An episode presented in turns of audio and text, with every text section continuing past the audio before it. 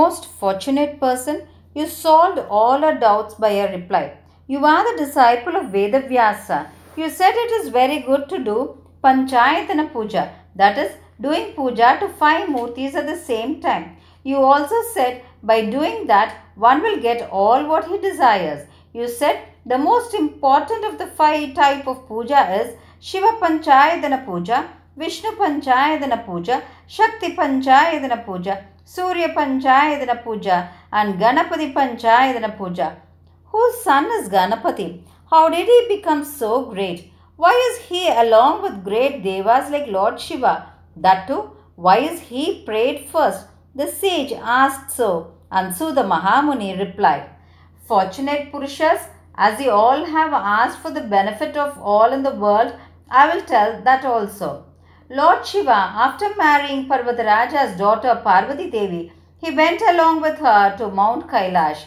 After some time there, once Parvati was playing with her friends Jaya, Vijaya. Of that, Vijaya looked at Parvati Devi and said, Ma, Lord Shiva has many leading ganas like Nandi and Bringi. You do not have any ganas for you. They are only standing as guards at our gates as per the order from the Lord Shiva. So, they will not hear to you as how they hear to Lord Shiva. It will be good if we have someone to serve exclusively for us.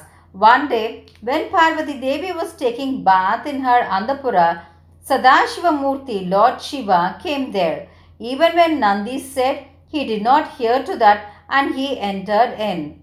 Parvati Devi felt shy and thought what a friend said was correct. So she thought it was necessary that she has a worthy person to serve her on her orders.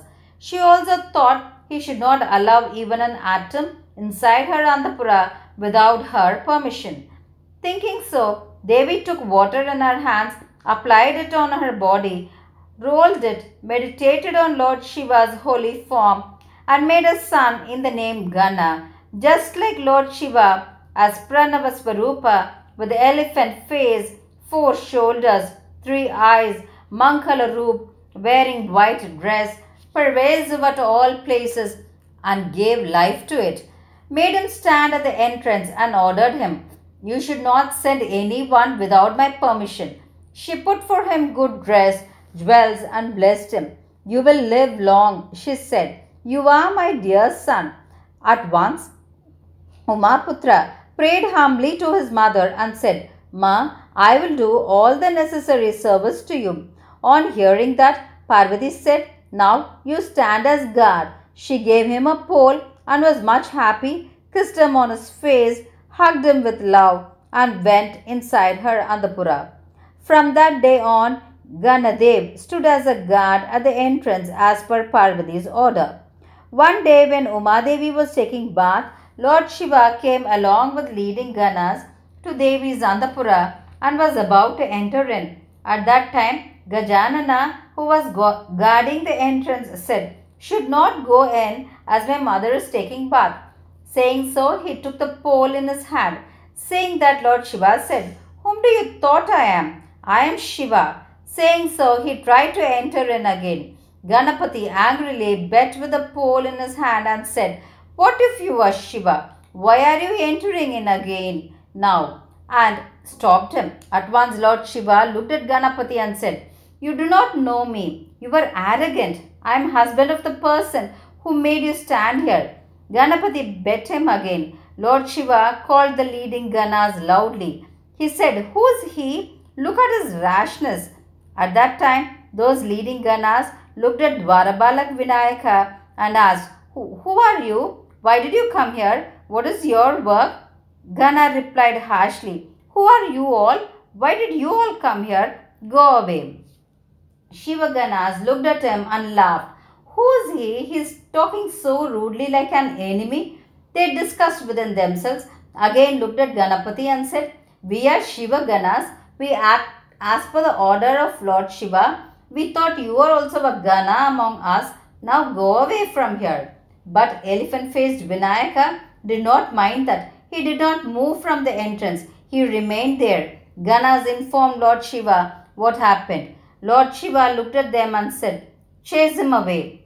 Shiva Ganas again came and said, Gana, who kept you as a security guard at this entrance? Only if you have regards for us, you can survive. It is like fox sat on the throne. Before we wage war with you, run away from here. They threatened him so. On hearing to that, Gajanana got angry and holding the pole in his hand said, If you all do not go from here, I will show you all my bravery. Look at it. Saying so, he rotated the pole and bet all. Shivaganas, who got the beatings from Gan- Gananatha, thought and feared, If we oppose this Dwarabalaka, what will happen? Thinking so, they went fast to Lord Shiva and said, Swami, he is very rude. He betters all with pole. They stood humbly, complaining about him. Lord Shiva looked at them and said smilingly, He is a single person. You all are so many. Saying one bet, can so many run and come? You all are leading Ganas. Are you all not brave? Go at once and chase him and come.